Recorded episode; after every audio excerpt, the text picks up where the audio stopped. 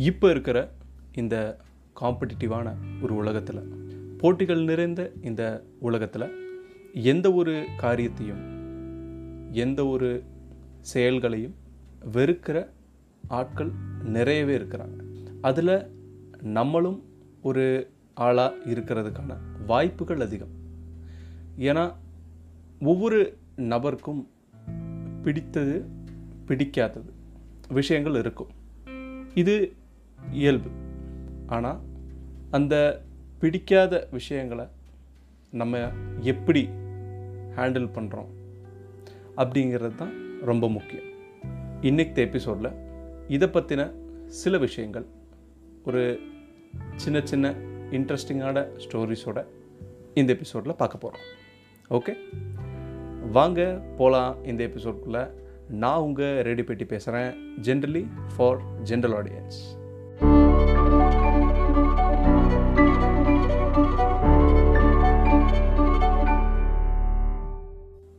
இப்போது ஹேட்ரட்னு நம்ம சொல்லணும் அப்படின்னா எல்லா வேலைகளுக்கும் இருக்கும்.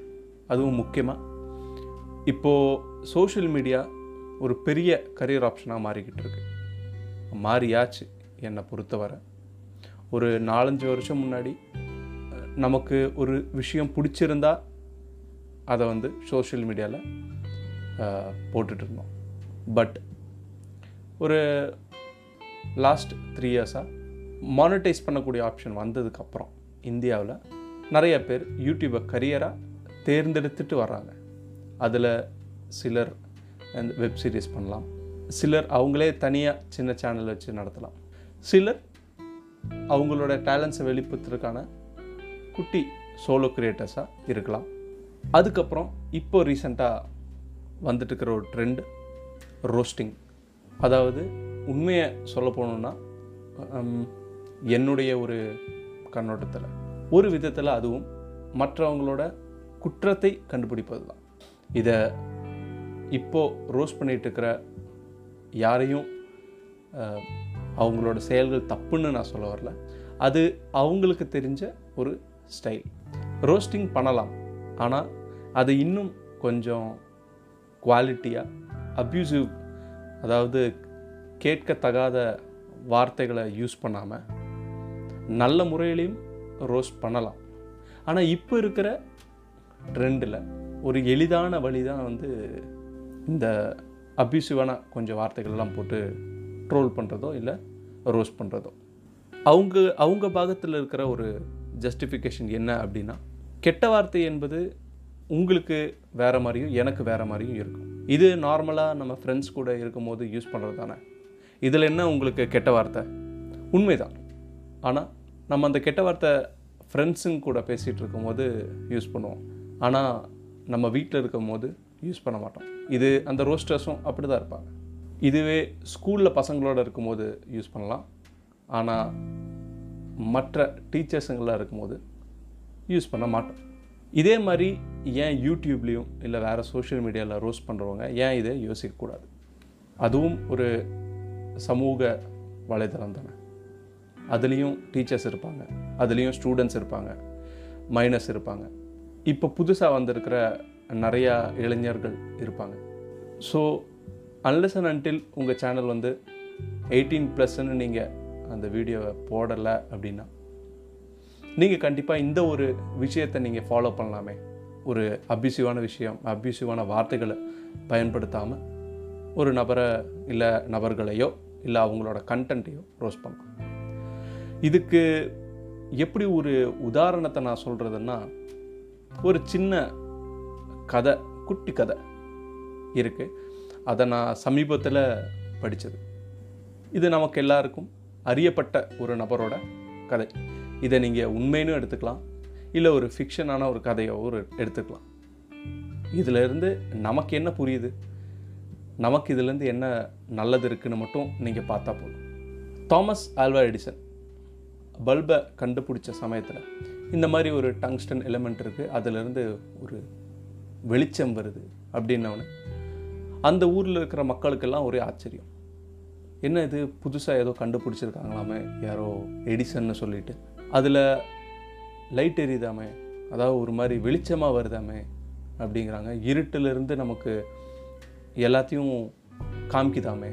அப்படின்னு நிறையா இந்த பேச்சுக்கள் எல்லாம் பரவி இருக்கு ஸோ இதை இந்த பல்பை அறிமுகப்படுத்துறதுக்கு வேண்டி ஒரு ஈவெண்ட்டை ஆர்கனைஸ் பண்ணியிருக்காரு எடிசன் அந்த ஈவெண்ட்டுக்கு முன்னாடி நாள் வரையிலும் அந்த பல்பை மக்களுக்கு பொதுமக்களுக்கு காமிக்கலாம்.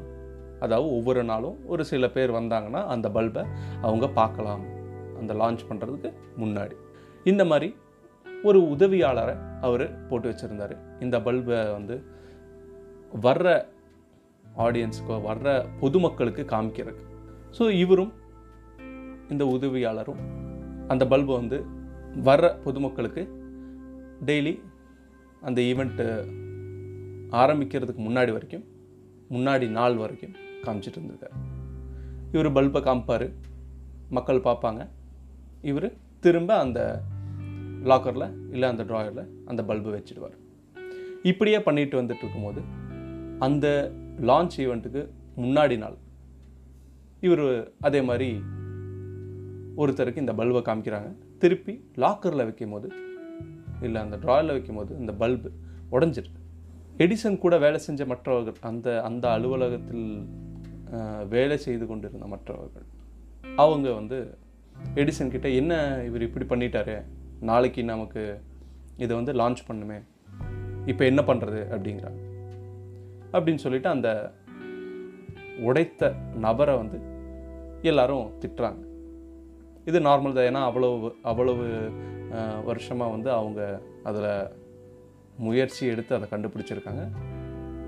ஒரு நொடியில் அது இல்லாமல் போகும்போது வர ஒரு ரியாக்ஷன் ஆனால் எடிசன் என்ன சொன்னாருன்னா சரி நில்லுங்க திட்டாதீங்க. இன்னும் நமக்கு ஒரு நைட் இருக்குது ஒரு ஃபுல் நைட் இருக்குது நம்ம மறுபடியும் அந்த பல்பை கண்டுபிடிக்கலாம் அப்படின்னு. மறுபடியும் அதை உருவாக்கலாம் அப்படின்னு முடிவு பண்ணுறாங்க அவங்களும் அந்த முயற்சியில் ஈடுபடுறாங்க. அந்த பல்பை கண்டுபிடிச்சிடுறாங்க. இப்போது என்ன பண்ணுறாங்க அப்படின்னா அதாவது எடிசன் மறுபடியும் அந்த பல்பை வந்து உடைச்சார்ல அந்த உதவியாளருக்கே கொண்டு போய் கொடுக்குறாரு. இப்போ ஆஃபீஸில் இருக்கிற எல்லாரும் வந்து என்ன நீங்கள் அவர் தானே முன்னாடி நம்ம செஞ்ச முயற்சியெல்லாம் ஒரே வினாடியில் உடைச்சார். அவர்கிட்டயே கொண்டு போய் கொடுக்குறீங்களே அப்படின்ட்டு. அதுக்கு எடிசன் சொன்ன ஒரு பதில். அந்த பல்பை அவர் உடைச்சார். சரி நம்ம திரும்ப அதை உருவாக்கிட்டோம்.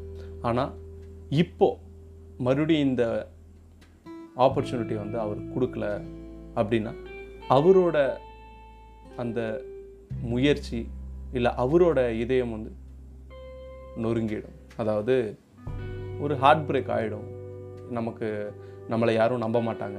நம்மளை நம்பி யாரும் வேலை தர மாட்டாங்க அப்படிங்கிற ஒரு எண்ணம் வந்து விடும் அதனால தான் இந்த பல்பை வந்து நான் அவர்கிட்டயே பொறுப்பில் ஒப்படைக்கிறேன் அப்படி.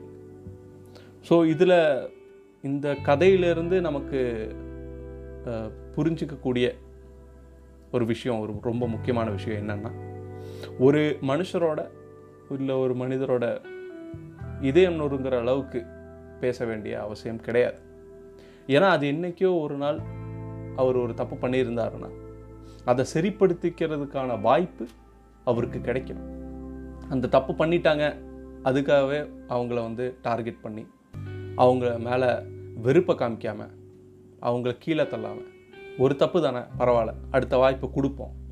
அந்த செகண்ட் சான்ஸ் அந்த மனிதரோட கான்ஃபிடன்ஸ் உடையாமல் இருக்கிறது இதை தான் எடிசன் அவரோட செயல் மூலமாக நமக்கு சொல்கிறார் ஸோ இது நார்மல் ஒரு ஒரு ஸ்டோரி தான். பட் uh, இன்னைக்கு காலகட்டத்தில் இது ரொம்ப ரிலவெண்ட்டாக இருக்கும்னு நினச்சேன். ஏன்னா ரீசெண்டாக பார்க்குற எல்லா ரோஸ்டிங் சேனலும் வந்து அபியூசிவான வேர்ட்ஸை தான் யூஸ் பண்ணுறாங்க அதை தவிர்த்துட்டு ஸ்ட்ராங்காக ரோஸ்ட் பண்ணுங்கள் ஆனால் அந்த கண்டென்ட்டை டீசெண்டாக ரோஸ்ட் பண்ணுங்கள் அந்த கண்டென்ட் க்ரியேட்டரோட க்ரியேட்டிவிட்டியை உடைக்கிற அளவுக்கு உங்களோட ரோஸ்டிங் வந்து அவ்வளோ ஸ்ட்ராங்காக இருக்கணும்னு அவசியம் கிடையாது. ஏன்னா இப்போ இருக்கிற ட்ரெண்டில் அபியூசிவான வேர்ட்ஸு இந்த மாதிரி மற்றவங்களை வந்து தாக்கக்கூடிய வார்த்தைகள் தான் வந்து ரொம்ப ட்ரெண்ட் ஆகுது.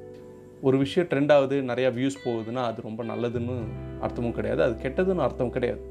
ஆனால் அதில் இருக்கிற கெட்ட விஷயத்தை வந்து அந்த கண்டென்ட்டை க்ரியேட் பண்ணுறவருக்கு மட்டும்தான் தெரியும். அதை அவர் உணர்ந்தால் மட்டும்தான் அந்த பேட்டர்னை அவரால் மாற்ற முடியும். ஸோ இதை நம்ம யூடியூப்பில் ரோஸ் பண்ணிகிட்ருக்கிற எல்லாருக்குமே நான் சொல்கிறேன் அபிசுவான வேர்ட்ஸ் இல்லாமல் ஸ்ட்ராங்காக ரோஸ்ட் பண்ணுங்கள் செம்மையாக ரோஸ்ட் பண்ணுங்கள் ஃபன்னுக்கு ரோஸ்ட் பண்ணுங்கள் என்டர்டெயின்மெண்ட் பண்ணுங்கள் பட் அப்யூசிவ்னஸ் வேணாம் ஹேட்ரட் வேணாம். அதுதான் எல்லோரும் பண்ணிகிட்ருக்காங்க கொஞ்சம் புதுசாக யோசிங்க. இத்தோட இந்த எபிசோடை நான் முடிச்சுக்கிறேன். அடுத்த எபிசோடில் நம்ம சந்திப்போம். மோஸ்ட்லி நாளைக்கே நான் எபிசோட் அப்லோட் பண்ணுவேன்னு நினைக்கிறேன் until then this is radio Petti signing off generally for general audience